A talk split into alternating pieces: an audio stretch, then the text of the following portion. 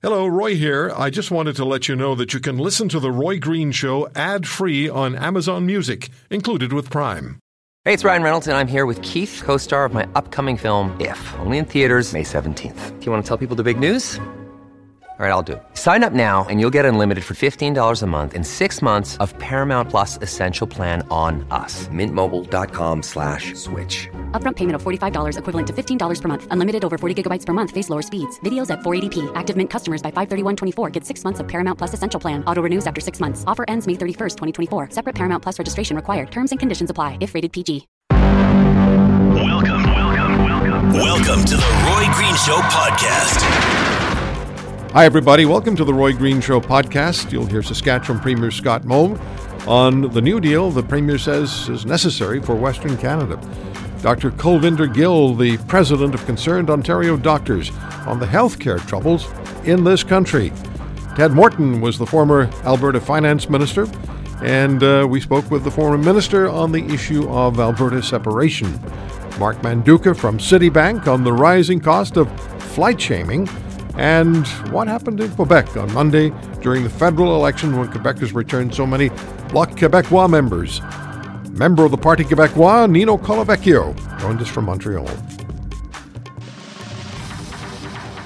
Welcome back, everybody. Roy Green Show on the Corus Radio Network. Justin Trudeau, after suffering a very serious setback on Monday night by losing majority government after just one term in office, losing more than a million votes, twenty-one seats, electing not one Liberal M P, in Saskatchewan and Alberta, and being elected by pitting Canadians against Canadians. Well, the Premier of Saskatchewan um, made that point and also made it very clear uh, in a post-election message that it's time for a new deal with Canada. And Premier Scott Moe of Saskatchewan joins us on the Roy Green Show on the Corus Radio Network. Mister Premier, thank you very much uh, for the time. And uh, for those who are not aware specifically of what you're asking and or, or demanding or reassuring or assuring the Prime Minister we need, what is it that Western Canada mostly needs and the Canadians need out of this Confederation now? Well, thank thank you, Roy. When when I heard the Prime Minister in his uh, speech on election night uh, talk about how he has heard the, the frustration from uh, people in Saskatchewan, people in Alberta, and he wanted to be there to support us, Uh, I thought those were, were awfully nice words, um, but what we need here in these provinces and in other areas of the nation is, is some action. And so we put together a letter very quickly with our our three items that we need action on, we need it on immediately. One was obviously uh, to, to do some further work with respect to the carbon tax, to, to get rid of the carbon tax uh, as it is uh, uh, being imposed on, on, on our hardworking families. The second was we need to make some changes with respect to how we share wealth in this country. Our equalization formula needs to be uh, changed. And last but not least, uh, we need a full commitment, uh, not only to the T M X pipeline, which is, is vital to uh, Western Canadian wealth and, and, and really to sustainability of providing sustainable energy to the world, um, but is we need a commitment to uh, more than T M X. We need a commitment to a framework that is going to allow us to continue to create wealth in these provinces for all Canadians. And Premier, uh, no sooner had you uh, had you made this expectation known to Mister Trudeau, who talked about how he heard the people of Saskatchewan and Alberta, you received a tweet from a Quebec Liberal member of Parliament basically telling you to take a hike because, Premier Moe, seventy percent of Canadians voted to support a national carbon tax, he wrote. And, and and that is most unfortunate uh, with with respect uh, to that type of a of a of a, a really what it was an is an arrogant reach out, arrogant lack of uh, understanding of what is happening uh, to families. As as we've had well over one hundred thousand people here between Alberta and Saskatchewan that have lost their job. Yes, in part due to uh, lower uh, resource prices, but in a large part due to Uh, policy initiatives that have been put forward over the course of the last four years by the government that he is now part of, a national government that is there to represent not only his constituents but all but all Canadians. So it was most unfortunate and, and most certainly a, a, a step into the, the federal politics on on the wrong foot, I would say. Mm-hmm. Well, there's been a lot of talk about uh, seventy percent of Canadians supporting the carbon tax, and I did a little, I'm not the world's greatest mathematician, but I saw that uh, the Conservative Party and then the People's Party of Canada Their combined popular vote was thirty-six percent. Neither support a national carbon tax, so that leaves sixty-four percent of those who voted, who then split their votes among three parties. That's hardly a, a vote for, for a carbon tax, and seventy percent just doesn't work unless it's government math. I know I'm splitting hairs, but I, I just find this, I find it irritating because I, I just have a sense, Premier, that the voices that want to be heard, that demand to be heard, that deserve to be heard in Western Canada are being, uh, t- t- the attempt is being made to mollify you by the returning diminished federal government. Well, th- that's exactly what a, a, a reach out or a tweet like what we saw um, um, from this particular Montreal M P or newly minted M P uh, is doing. Is, is essentially uh, I'm just saying there there uh, that'll be fine. Well, what I'm hearing uh, from people in this province and, and in our neighboring province and in other areas of the nation as well is is no, this isn't fine. Uh, these words are, are not going to help. What we need here is some some direct action. Uh, listen, we need it. We need it soon, and and here's why, Roy. There are a couple things that are going to happen over the course of the next uh, next couple of months. First, in December, we're going to have the finance minister, whoever that will be, is going to announce the equalization uh, payouts for the next year. We are likely going to see Quebec, this particular M P's riding, uh, is in that is in that province, receive between fourteen and fifteen billion dollars. Much of that will be uh, contributed from, from Saskatchewan and from um, uh, largely from Alberta. We're also going to see on January the first the carbon tax increase in, in Saskatchewan, Ontario, other areas. And you're going to see this federal government that is going to attempt to impose uh, the carbon tax at thirty dollars a ton uh, on the on the hardworking Albertan families. So the, the many areas of the nation are going to see a fifty percent increase in their carbon tax, and Albertans are going to see uh, the Prime Minister and the federal government impose uh, their federal carbon tax on them. So this is why we need to uh, sit down with the Prime Minister very soon and and uh, ensure that we can change our direction and find a, a better direction for our nation to be traveling. Premier, one of the frustrations, of course, and it's been voiced many, many times, you're familiar with this more than most of us, including me, is that uh, it only takes two provinces to win a federal election in this country, Quebec and Ontario. Between them, they have one hundred ninety-nine seats.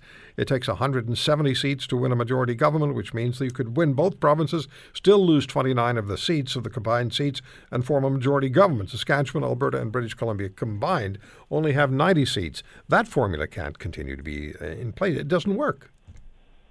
Uh, no, no, well, we, we, we need to continually communicate. Listen, across this nation, traditionally, um, uh, our diversity, I, I truly believe, has been our strength as long as we continue to respect and, and converse across this nation and respect one another's opinion.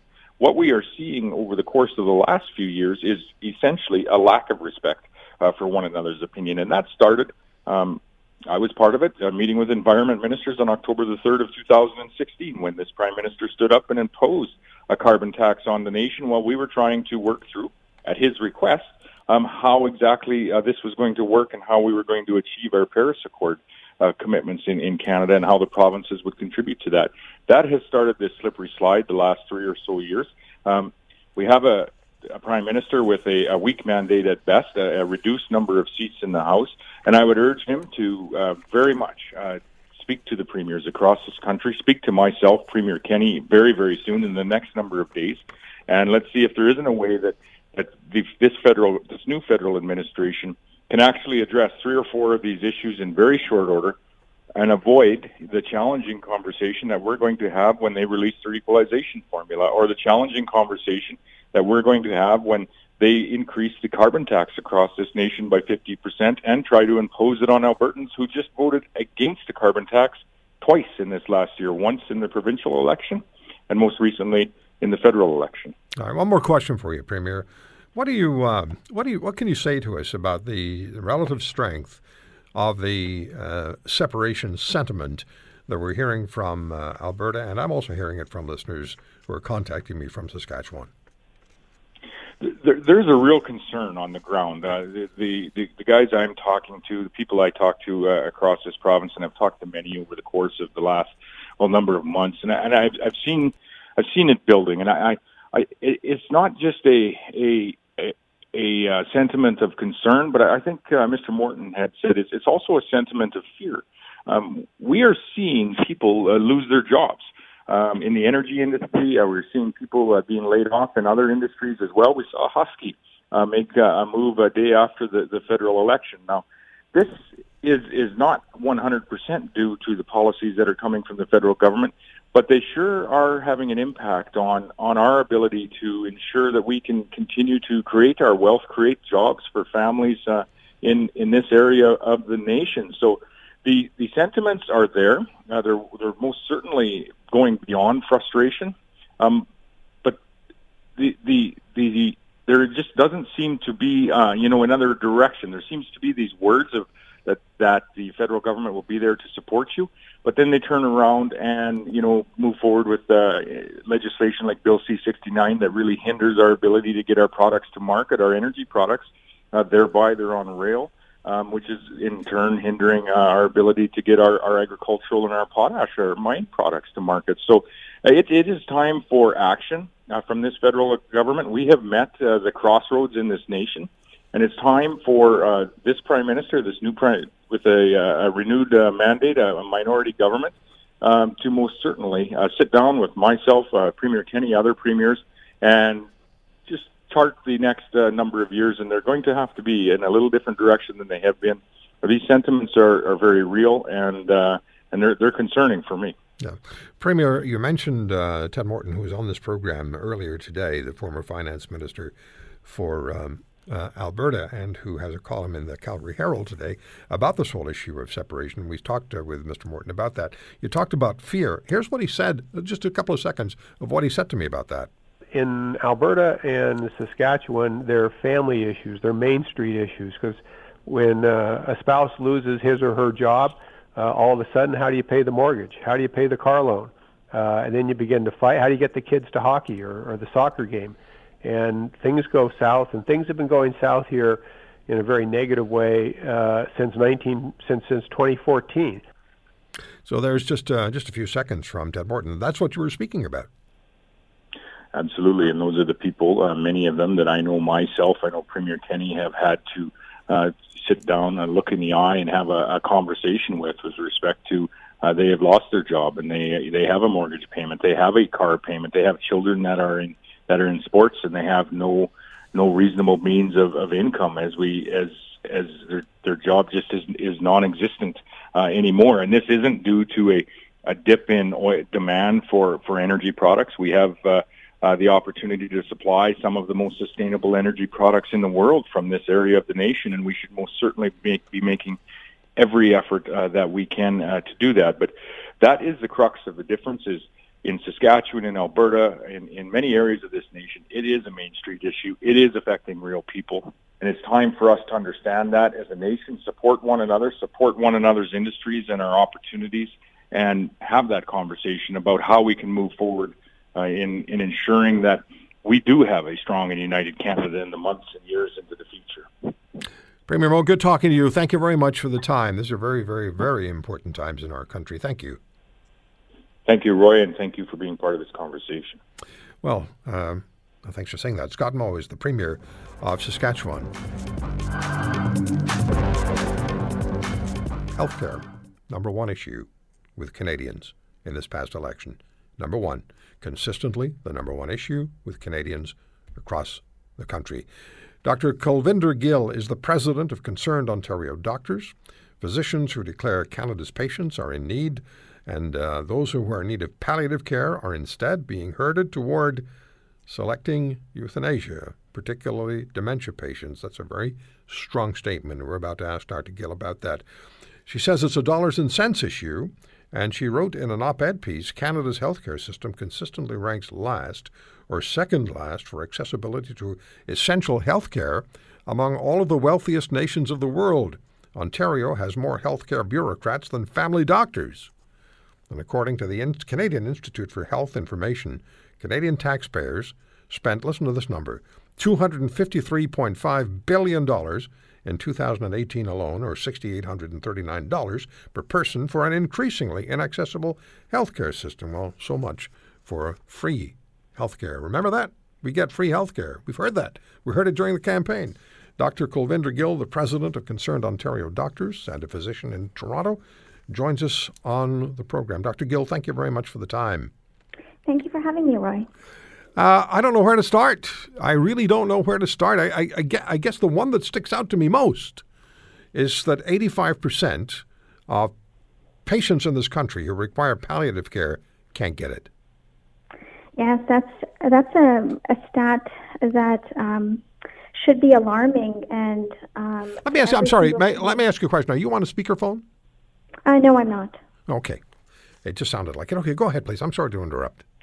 Um, that's a stat that uh, should be um, um, shocking to all Canadians, and it's um, and it's inhumane um, to, to imagine that over eighty-five percent of country. Um, of, Over eighty-five percent of Canadians in the most wealthiest uh, country in the world don't have access to essential palliative care is is is completely unfathomable, and um, and and it really speaks to the priorities of this government, and it really speaks to um, to what a dismal state um, our current healthcare system is is presently in.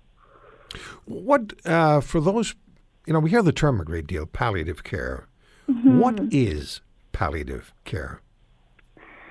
Well, palliative care um, ensures that um, it, it actually takes care of the entire patient. So it focuses on the whole person and and often that person's family. Um, so it's the precise treatment of the underlying conditions. And there's often a misconception that it is only end-of-life care, but But the doctors that provide palliative care are skilled not only in pain control, but in the provision um, of of all that is uh, needed to allow that patient to have a life that is free of as much um, um, free as much um, of restriction as possible. Mm-hmm. And, um, and and and it's inhumane and it's unconscionable that eighty-five percent of Canadians don't have access to palliative care. It is. It is. I heard that number before, and it is because people require palliative care, and it's often uh, complementary to end-of-life care. Absolutely. Now, absolutely. Now, you, you said to me off the air, and I want to be sure that I get this correctly,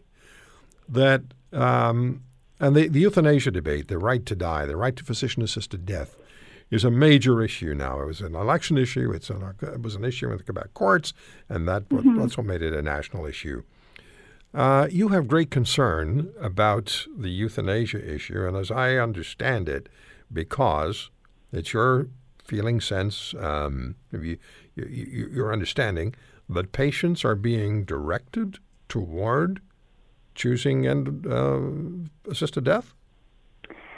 Um, to be very clear, I think a patient should have the option for euthanasia, but that option can only exist if there's um, equal uh, funding and equal access to all options. And presently, patients, as as we know, over eighty-five percent of patients don't have access to palliative care, and the access to essential health care is is is is in a terrible crisis in our country.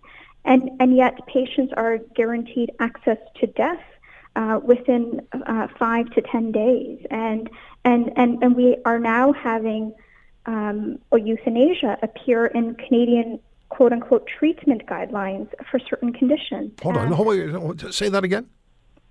We're having euthanasia appear as, as quote unquote treatment guidelines for certain conditions. Um, Last week, the um, Canadian Society for Palliative Care Physicians of uh, um, he, here in Canada actually wrote wrote a um, a letter in the Canadian Medical Association Journal about their concern that uh, um, euthanasia is being um, lumped in, in in the same treatment paradigm as um, palliative care, when there are two very distinct entities uh, in its definition by the World Health Organization and its definition by the uh, Council for Palliative Care of, of um, Canada, and its and its definition by the Canadian Society of Palliative Care Physicians. So we're really blurring the lines here, and it's and it's immensely scary, um, especially when there was a policy paper that came from Sick Kids um, oh, just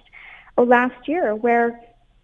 Um, in the piece, they said, quote, that there isn't a meaningful, practical, or ethical uh, difference for the patient between being consensually assisted in dying in the case of or euthanasia, and being consensually allowed to die in the case of or refusing life-sustaining interventions.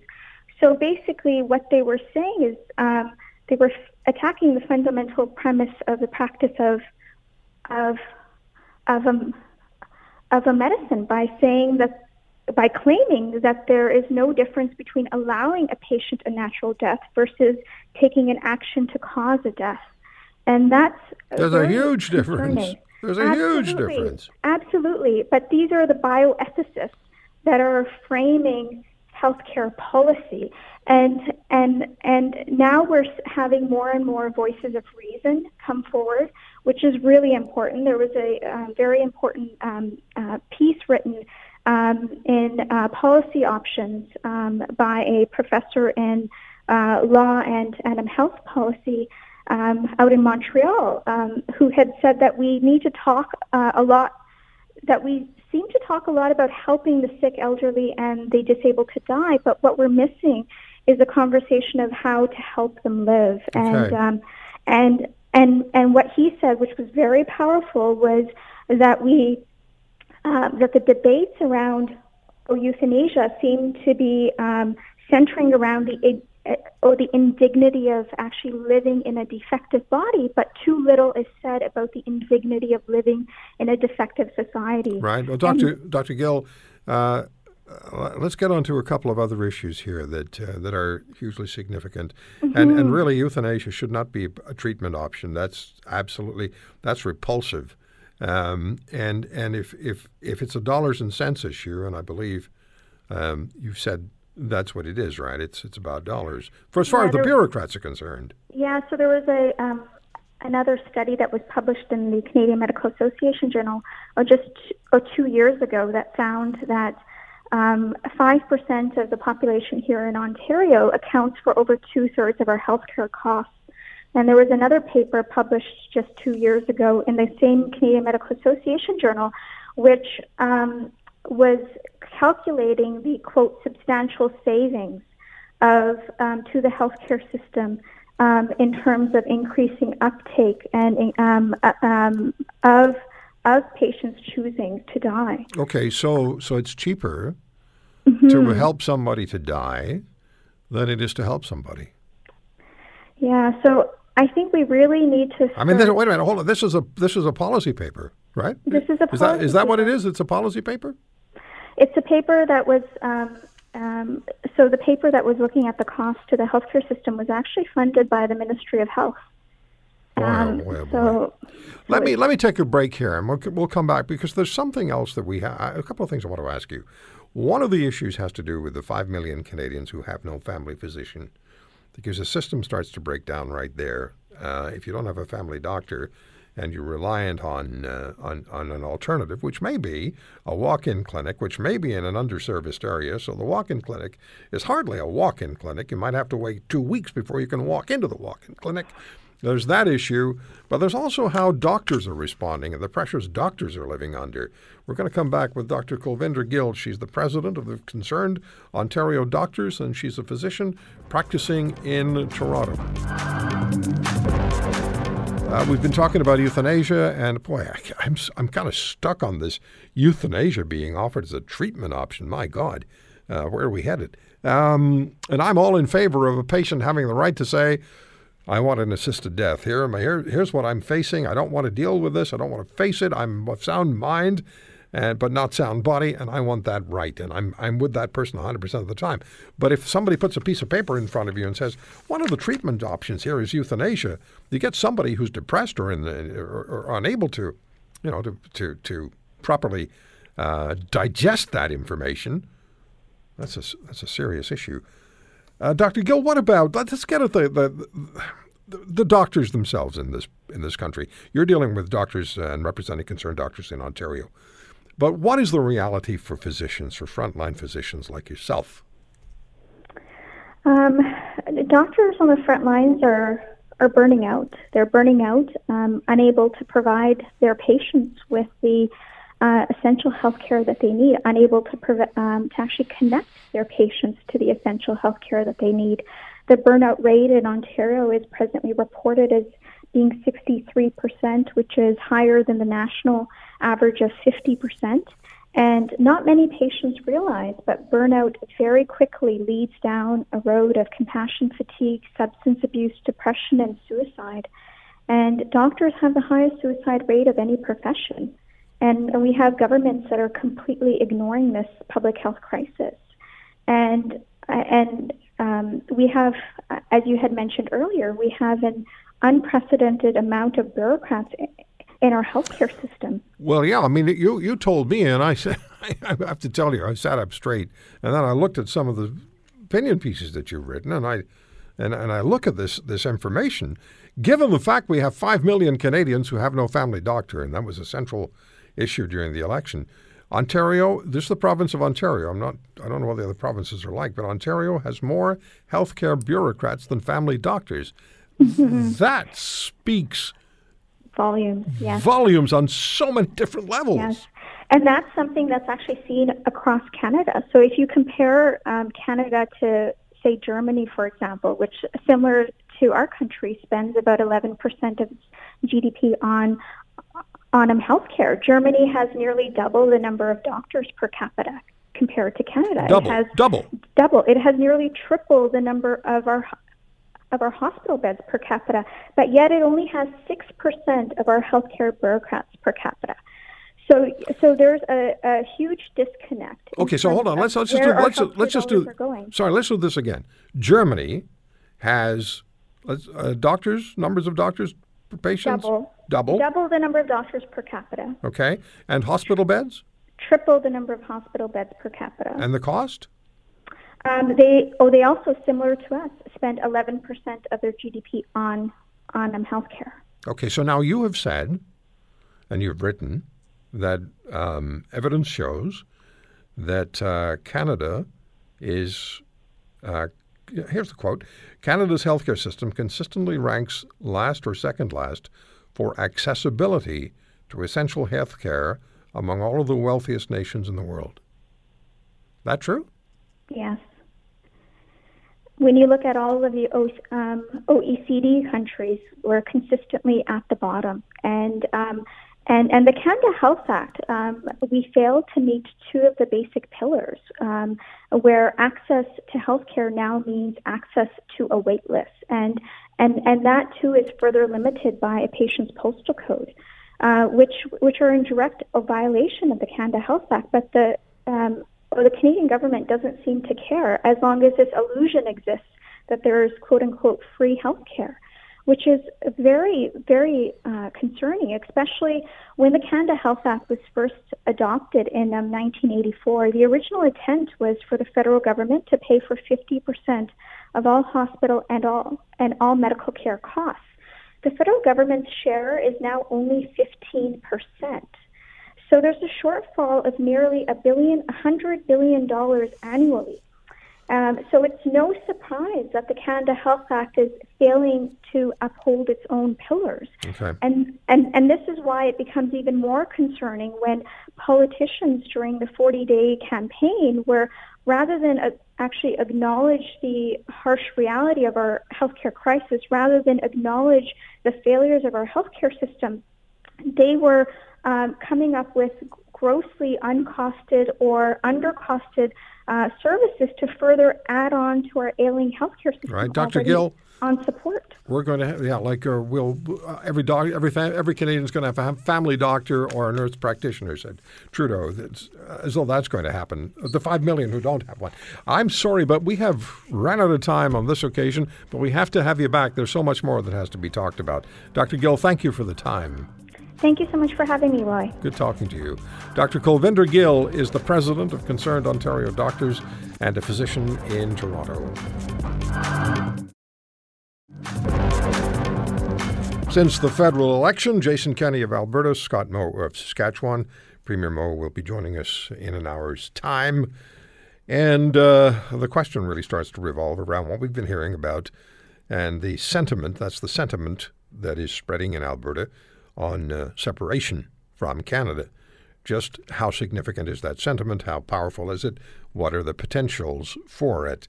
Ted Morton is a former Alberta Energy and Finance Minister, fellow at the University of Calgary, School of Public Policy, and co-author with Stephen Harper and four others, prominent Albertans, of the two thousand one Alberta Firewall Letter, which was delivered to Premier Ralph Klein. So how serious is Alberta's separation sentiment? And um, uh, Mister Morton says the challenge is how to challenge constitutional reform toward Alberta and Saskatchewan, particularly to counter the growing "we want out of Canada" sentiment. Ted Morton has a column on this issue of separation in the Calgary Herald today. Mister Morton, good to talk to you. Thanks for coming on the show. Good morning, Roy. So, uh, good afternoon there, I guess. It, well, it's afternoon here. It's it's morning where you are. Yeah. It, it sort of speaks to where we are. We're in two different zones in this country, or maybe three or four. We really are a we really are a regional reality more than a national entity, aren't we? That's both a, a blessing and a curse. It obviously is a source of diversity and excitement and economic uh, opportunity and growth, but at the moment it's we're getting the negative side of it, that there's a very, very serious problem uh, out here in Saskatchewan and Alberta, which the last federal campaign did not communicate effectively to uh, voters and families in uh, in central and eastern Canada. And so there's been a very, very negative reaction to last Monday's results uh, uh, in the West. Let me just quote a, a line or two from your column that's in the Calgary Herald today.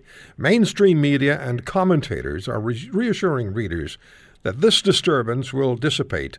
Of course, the seventy percent of voters in Alberta and Saskatchewan who voted for the Conservatives and now find their provinces with not a single M P and the new Liberal government are angry, but this is just a passing phase. Albertans will get over it and will be back to business as usual soon enough. You're right, but they are wrong, and they are wrong for two reasons. What are the reasons? Uh, first is they've missed it. It's not just about anger, it's about fear, and fear of losing jobs, the ripple effect that is, is happening. Uh, uh, the day after the election, Husky Energy laid off two hundred employees. That's we have over one hundred thousand people who've lost jobs in the last uh, uh, couple of years. And uh, during the election campaign uh, and in the national media, uh, pipelines were talked about as a infrastructure issue, a financial issue, a boardroom issue, and yeah, they're all of that. But in Alberta and Saskatchewan, they're family issues, they're Main Street issues, because when uh, a spouse loses his or her job, uh, all of a sudden, how do you pay the mortgage? How do you pay the car loan? Uh, and then you begin to fight. How do you get the kids to hockey or, or the soccer game? And things go south, and things have been going south here in a very negative way uh, since nineteen since since twenty fourteen. Uh, in the U S, there's been a re- big rebound in the oil and gas economies in states like North Dakota, Texas, Wyoming, Colorado, and here it's stayed bad because of our pipeline issue. So uh, this is a people issue out here, not just a abstract infrastructure or finance issue. And uh, fear doesn't go away until the danger that causes fear is taken away. And, and now with the re-election of the Liberals, you have Bill C sixty-nine, C forty-eight, those are now permanent policy. So people are still scared, and this isn't going away. Fear is a is a tremendous motivating factor, and uh, I've been hearing from Albertans for the last several years on the issue of the economy being in trouble and and people losing their jobs, and and and uh, you know get, re- receiving emails, for example, that almost bring you to tears with the, with with the, with, the, with what people are facing, and yet. Uh, I was reading columns over the last couple of days from uh, folks based in, uh, let's say, Toronto, and uh, the columns essentially are saying to people in Alberta and Saskatchewan, get over it, what's wrong with you, you don't have a case, you can't separate, you'll be landlocked, you won't have any, ta- any tax base, you're just, you're just blowing in the wind. And I'm thinking, either they don't understand, or B, they do understand, and they're just trying to um, uh, impress other columnists who are writing similar stuff, but it doesn't help to push that issue forward on a national platform. No, it, it not. And um, I, as I said, they're, they're wrong for two reasons. The second is, is there's a growing realization that the vulnerability of, of, of the Western economies uh, is uh, is structural. It's not just from this election to that election. Um, Alberta's seen uh, just an average of twenty billion dollars a year out of Alberta in the last decade uh, in fiscal in transfers and equalization payments. Um, If you go back to nineteen sixty-one, it comes to six hundred eleven billion dollars. And uh, how do you, and of course, most of this has gone to Quebec. And there's the growing realization that uh, this is kind of locked into the system, because you see something similar in places like Spain and Italy, where the national governments there raid the economically wealthier regions in the north or around uh, um, Catalonia to win elect to buy votes elsewhere. And so this is kind of baked into the system, and people are beginning to think we're not going to get out of this vulnerability until this, some of the rules change. I don't want to see my country break up. I love Canada, and uh, in two thousand seventeen, in August, I had the opportunity to drive from southern Ontario to uh, to Vancouver, and so I went through all the provinces and you know that I had to pass, and one of them, of course, was Alberta, and I felt very fortunate to have this country available to me in the way that it is as a Canadian citizen. But at the same time, I, I do understand the the emotion that we're hearing from Alberta. And there's something that you wrote in your in your column, and I pilfered it uh, for my for, for a tweet that I put up. But I also then followed that with saying that I pilfered it from a guest we'd be talking to today, and that's you. So I didn't I didn't claim credit for it. Well, that's the, the imitation's the sincerest form of flattery. Well, you that. made the point, and I just want to quote your column. The sad fact is that the Liberal Party doesn't need any votes from the West to form government. To form a majority government, you need to win a minimum of one hundred seventy seats. Ontario with one hundred twenty-one, Quebec with seventy-eight, combined have one hundred ninety-nine, or fifty-six percent of the M Ps. And so I just did a little more math, and I, and I tweeted out. So you could win Ontario and Quebec and still lose twenty-nine of those combined seats and form a majority government to the exclusion of the other of the contributions, voter contributions, of the eight, other eight provinces. How could that possibly be considered fair? Well, uh, two comments. Uh, that is the issue right now. I, I mean, there, it's a gut issue, the the, the issue of, of, of people losing homes and cars and, and, and family uh, family breakup. Uh, but it's being also being captured as, as a fairness issue. And I think if you look at uh, Premiers Kenney and Moe uh, and what they've said uh, in the week or so since last Monday, I think you'd see the the word fair and fairness repeated over and over again. And so that's that's become the issue. Uh, second, your second point, though, about uh, Western Canada, uh, I think Western Canada is actually one of the most patriotic parts of Canada. Um, I know uh, certainly on Remembrance Day uh, in Alberta and Saskatchewan, all the communities have uh, special services, special ceremonies on Remembrance Day and uh, luncheons afterwards. And, and um, Western Canadians are proud to be Canadian, so it's, it's, it's, it's shameful and, and, and and sad that uh, we've reached the point that we're at right now.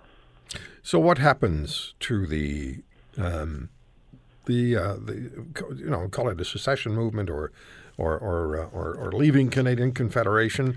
What happens to that, and what are the roles, you mentioned the two premiers, what are the roles that Premier Kenney and Premier Moe have to play, or, or they can play? Well, the problem is there's a, a, a almost a volcano of separatist sentiment uh, erupting. There are a couple of online websites. Uh, one is your your reader, your listeners could uh, check them out. One's called uh, uh, Wexit, you know, Western Exit, Wexit. Uh, I think on election day it had two or three thousand signatures on it, or members. I think today it's it's it's over two hundred or two hundred and fifty thousand people have signed up on it.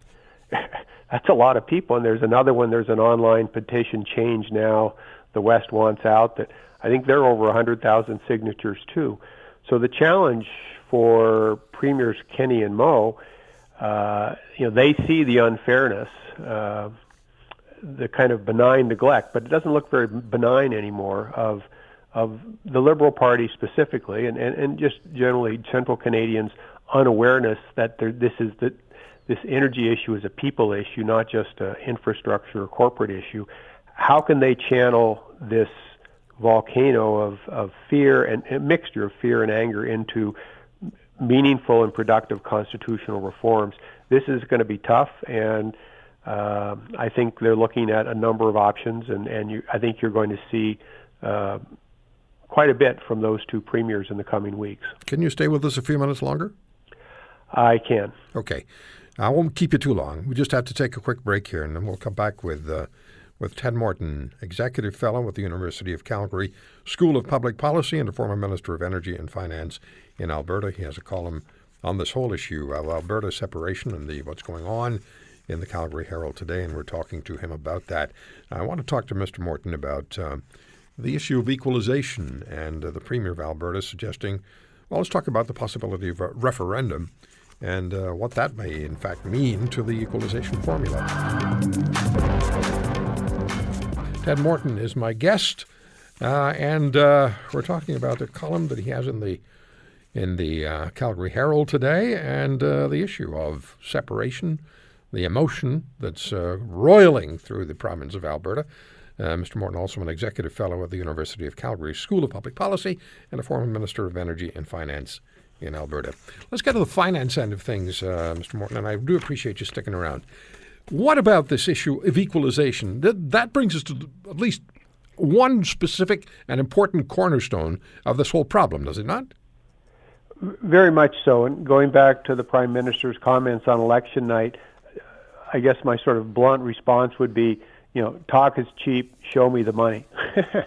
and and in, in Alberta, the, the, the money is huge. Uh, the average amount of money that leaves Alberta to Ottawa, the net, if you take everything that Ottawa sends to Alberta and then everything that Alberta sends to Ottawa, the net difference is average twenty billion dollars a year. Uh, Jason Kenney's budget that he tabled uh, earlier this, this uh, past week uh, has a nine billion dollars deficit. That is the eighth or ninth deficit in a row. It's the fifth uh, nine or ten billion deficit in a row. So you're sending twenty billion dollars a year to Ottawa, and you're running nine billion dollars deficits. And all these Albertans that are sitting around who've lost their jobs and are struggling to make mortgage payments hear that and read that and say, you know, what the hell?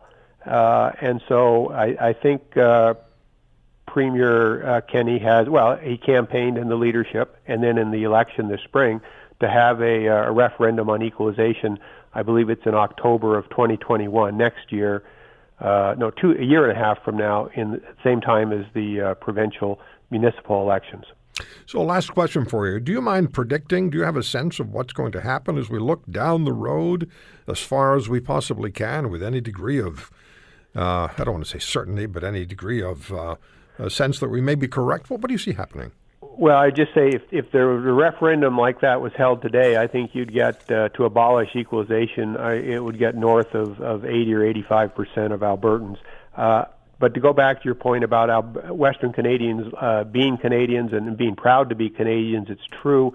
Uh, most, I think the overwhelming majority, don't want to uh, succeed.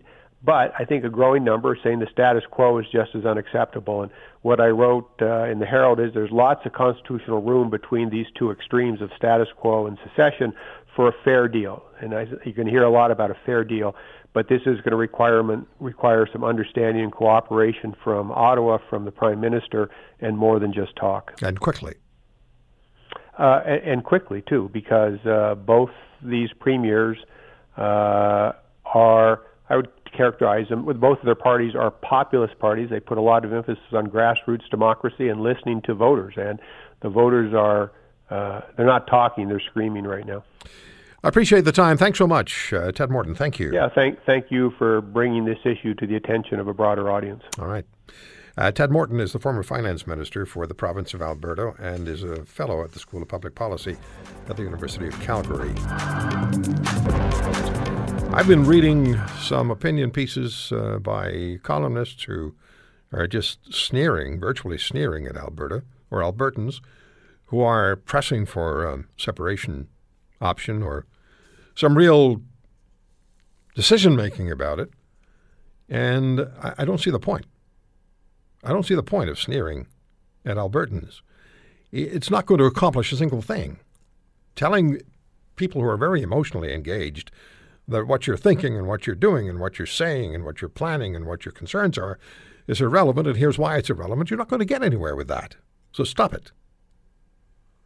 There are too many people who are voicing opinions, and uh, and they're doing it to impress their peers. Oh, Joe wrote a piece about how uh, ridiculous the separation argument for Alberta is. So let me top him. No.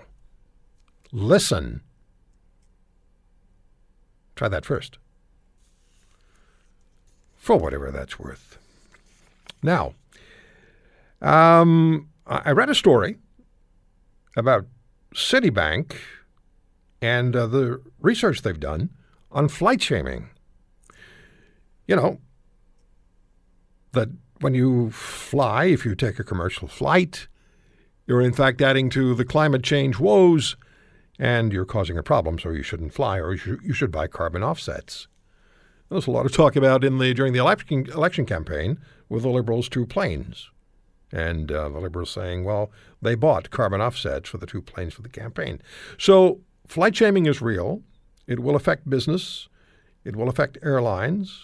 And uh, the carbon offset purchases may, and I'm just looking at the story here, offsetting plane carbon emissions may be ten times higher than the airline industry currently estimates. This is really fascinating information. And joining us on the program is Mister Mark Manduca. He's Associate Director of Research and Managing Director with Citigroup's European Research Department. Mark, thank you very much for Uh, for the time. Were the airlines ready for, for this?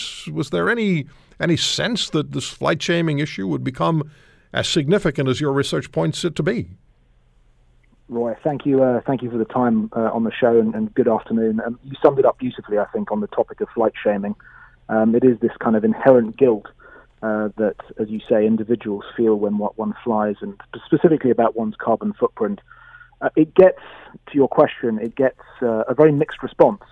Um, even across the industry, you have different people, both uh, the airlines and the industry bodies, you know, all debating about whether this really is an issue. Some people say it's only two percent of, uh, of of total carbon emissions, but actually the nuance is very important. And your point about were the airlines ready for this? This has been a topic that's been around for a long time, but what's really captured, I think, the imagination um, of the of the industry right now is that people suddenly understand that a single flight, let's take an example, a flight from London to Los Angeles, can emit as much as, you know, one thousand six hundred fifty kilograms of carbon dioxide. You know, that in and of itself is potentially as much as ten percent of a typical Canadian's annual allowance. So the funny thing here is, is that it's a big thing for a certain part of our population. And I think that's what's really kind of gathered momentum in the last few months, particularly, as you know, out of the mainland European market. Mm-hmm. So it's the it's the percentage of the population that uh, has that concern, the flying population, the flying public, and what the Im- mm-hmm. uh, and the impact that they will have, maybe more so than the commercial flyers, uh, the commercial industry, the impact they'll have on the in the industry. I find this really interesting that you found that offsetting plane carbon emissions maybe ten times higher than the airline industry currently estimates. And then I found uh, another piece in the story which uh, shows that economy seat costs will rise three point eight billion dollars to, to three point eight billion dollars U S per year. Explain, please. Yeah, so a couple, couple of things you mentioned there. So first of all, when you said a certain ilk of the population, what I'm really referring to there is not so much that the people that are flying are feeling the flight shame in some of these corporates or, or social environments. It's actually that, let's take an example. So let's take the U K. So seventy percent of flights are taken by fifteen percent of the people. Mm-hmm. And like most things at the moment, as, as we see in, in different parts of the world, that, that bifurcation is obviously something that's going to get targeted. Uh, if you look at the, the, the American market, twelve percent of the North American population fly on average fourteen times a year uh, and are responsible for two-thirds of the continent's plane emissions. So all of a sudden you can see that it's not two percent of the pie. It's actually, for some people, it's as much as ten to twenty percent of their individual pies. It's the imbalance that I think has caught momentum in the press. Uh, on your point about carbon credits, the truth is, is that although we've had carbon credits for a long time, what's interesting about it is, is that there hasn't actually been a standardized way of charging for them. If you think about who, who offsets their carbon exposure, it's about one percent. Um, of the total mainland European market actually offsetting their carbon exposure. The number's not too too dissimilar globally. So carbon offsetting is still a very nuanced scheme, I think. And, you know, the thing, the things that came out of this piece is we actually did a bottom-up study of how much it would offset, you know, a certain acre, a certain forest to offset a certain plane journey. And we found that there was huge bifurcation in the numbers. Um, and that's what we were referring to in terms of the ten times. It's an extreme, but it made the point that this is still a very nascent concept for some people in terms of offsetting their um, their flights. Okay, so Mark, for the average person who may be planning on going va- on vacation or may be looking yeah. down the road a year and saying, I'm going to have to take a flight to this particular geographical destination or another geographical destination, what should they expect as far as fare increases are concerned? Are we looking at a very quick escalation? And I suppose if that happens, that would potentially have a, or would have a significant impact on the health of the airline industry, would it not? Well, to answer your question, it's, it's always going to be small numbers um, because, you know, the airline industry has very thin profit margins. Um, so to answer your question, a short-haul flight, typically you can expect the carbon offset to be anywhere between a, a five to nine euro wing. So Zurich, Zurich to Milan in uh, in Europe would be five euros, uh, whereas London Heathrow to Frankfurt would be around eight euros. Um, whereas a long-haul flight, then the numbers for economy start to ratchet up quite significantly. You end up basically in a situation where London Heathrow to New York J S K will be about forty euros, uh, whereas Dubai to Sydney, as an example, could be about one hundred euros. So long haul is really where the pinch will begin to get felt, um, particularly for families of four or five, where you have to multiply those numbers by four or five. I think in terms of kind of aggregated numbers, let's not let's not kind of overplay the you know, the the overall percentages. But what I am saying is is that a certain portion of the population is traveling a lot more than the other portion of the population. And therefore, it's not fair just to look at it from an aggregated pie. You should look at what portions of the pie are traveling more, as I've already mentioned. And let's bring this back home as well. Um, you know, if we take an example, let's take a, you know, let's let, let's t- let's take a route, right? So let's take um, the typical Canadian. What do they spend per year in terms of per capita carbon dioxide emissions from fuel consumption? It's roughly around fifteen tons. And as I mentioned, just to put that into context, you know, if you take a typical London to New York City flight, you're basically you're basically doing about a ton of carbon dioxide, to put it into context. Okay, I'm just trying to understand. I'm trying to understand the numbers that I saw in the story, such as uh, yep. every one percent increase in average fares because of higher yes. aviation taxes could cost uh, cut airline passenger volumes yes. by zero point six five percent. So, in, in real so, terms, what does that mean? Yeah, so very simple. So, if you raise prices by one percent mm-hmm. uh, on an airline, the typical offset in terms of price elasticity, and all that means is basically a, a one percent increase in price, how many people would fly less? It would be a minus zero point six five percent impact on demand. So if prices go up by one percent, you basically have a zero point six five percent drop in demand as a result, because okay. it's, it's, it's effectively a price elastic market. On that same point, let's just make this very clear for you, Roy. On the leisure market, if I said to you the airlines had to eat the entire cost, okay, going back to this point of thin operating margins, if they had to eat the entire cost on the economy portion of these carbon offsets, that is it went through their profits, it would basically impact twenty-seven percent of their profits by twenty twenty-five. And then on top of that, if it was the corporate market, that would be a further seventeen percent to their profits. So global profits here, if the airlines were to eat it, it could impact their global profits by forty-four percent is the point. Like I said, small numbers on the top line, big issue for profits on the bottom line for some very operationally geared and thin-margin airlines. Very serious business. Very much so. And, of course, the next point on that, Roy, is obviously the governments will react as well, which is what you alluded to. And we've already seen this in Europe, but we will see this continuum of a trend where governments ultimately, I suspect, try and use this as, as an avenue for tax receipts. Um, for good purposes, obviously, but that will be the that will be the ultimate output of this. Not only do we get airlines trying to push this, this incremental cost onto you, the consumer, Roy, you actually end up in a situation where the governments compound that cost by pushing through extra taxes. You've seen this in Germany most recently, uh, and also you've had a French eco-tax as well. So although this all sounds very European-centric, this will become increasingly more of a global phenomenon, Roy. So, Mark, one more question. Is this a temporary phenomenon? Do you think the global population will tire of this this idea, they'll have they'll be involved for a specific period of time and then walk away from it? Or is this an idea, an issue, a philosophy, an approach that is only going to grow?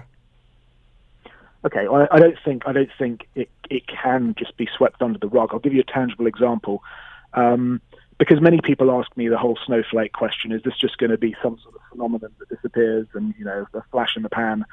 Um, but aviation's share of global carbon emissions, as we discussed, is around two percent. But fundamentally, as with other industries, if, if everything else remains static um, in the airline sector, we would end up actually, we could see that two percent rise to ten percent, or even actually twenty by twenty fifty, twenty-four percent, should the industry stay static in emissions while others obviously improve, as you know.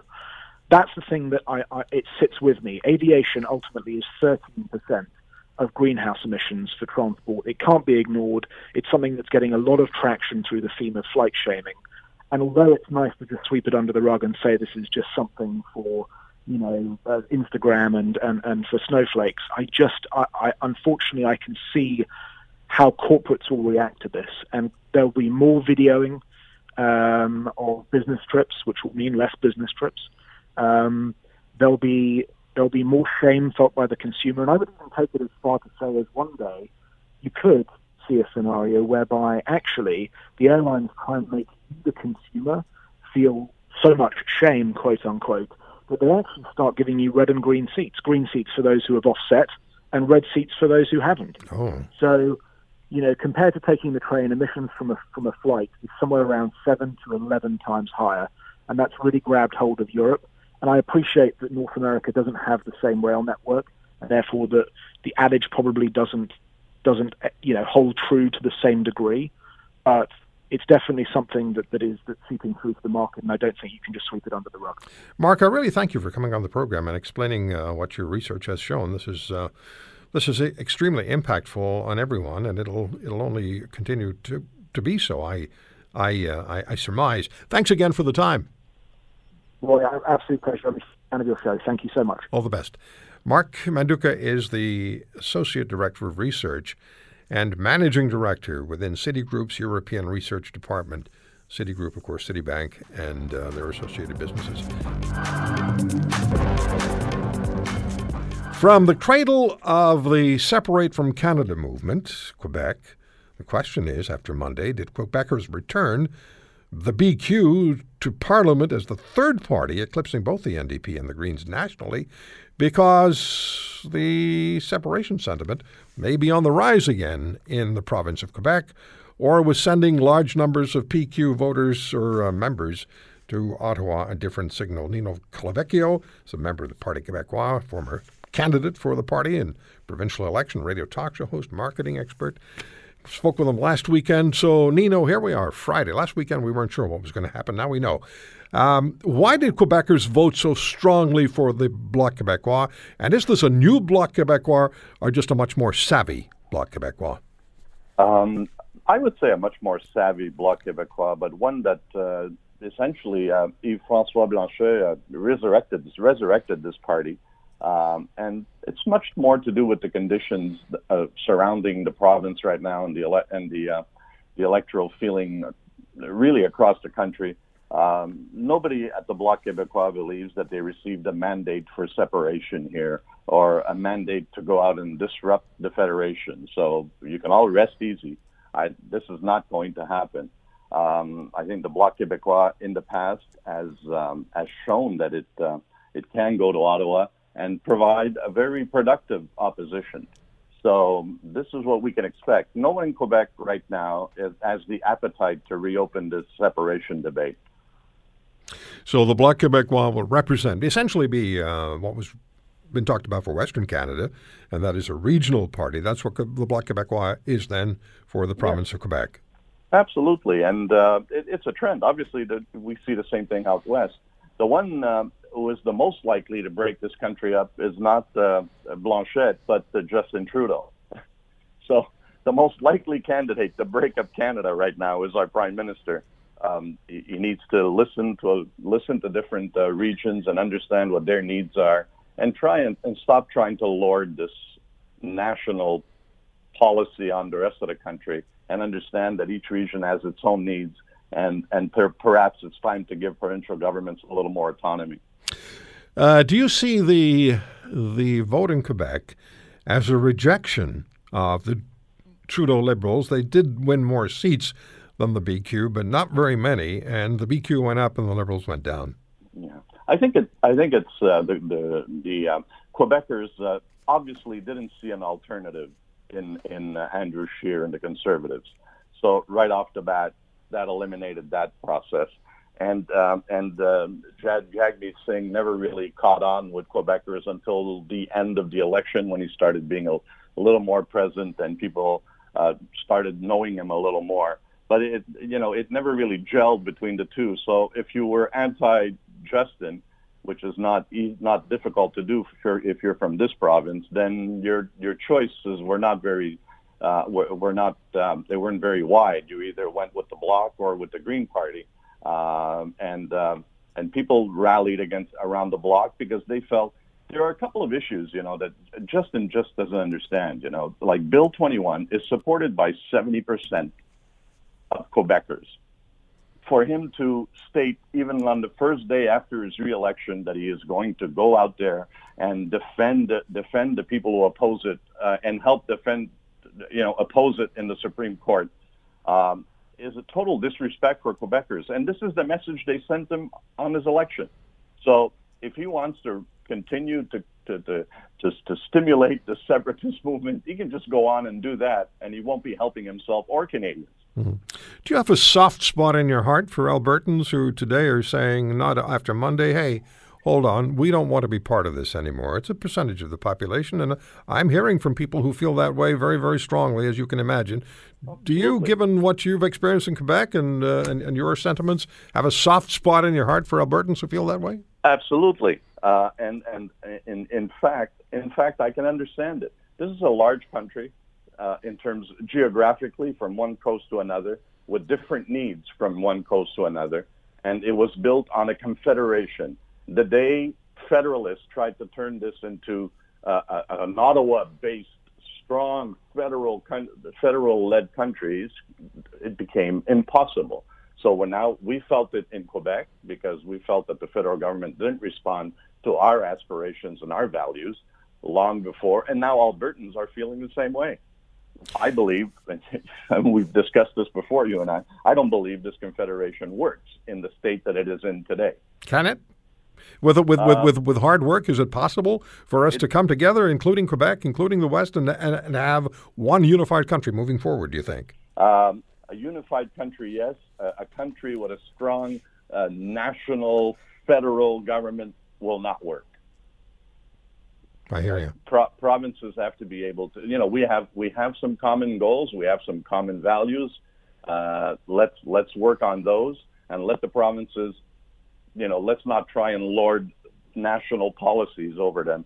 In other words, it would be so simple, Roy, if we could just go back to eighteen sixty-seven, right? What in eighteen sixty-seven, what did, what was the federal government meant for? Um, the army and controlling uh, the, the the dollar, the actual currency, right? Yeah, yeah, they've they're formed. And, and, the, and it yeah. was a confederation. What yeah. what happened, particularly with. with Pierre Trudeau coming along, you know, trying to create this strong central government, it doesn't work. You know, I've got to run, but I thank you for the call. I never got a chance to talk about pipelines. Get you next ah, time. Geez. Get you next time. A wonderful thing. Thank you. Nino Colavecchio uh, from Montreal. Thank you for listening to today's podcast. If you want to hear more, subscribe to The Roy Green Show on Apple Podcasts, Google Podcasts, Spotify, Stitcher, or wherever you find your favorites. And if you like what you hear, leave us a review and tell a friend. I'm Roy Green. Have a great weekend.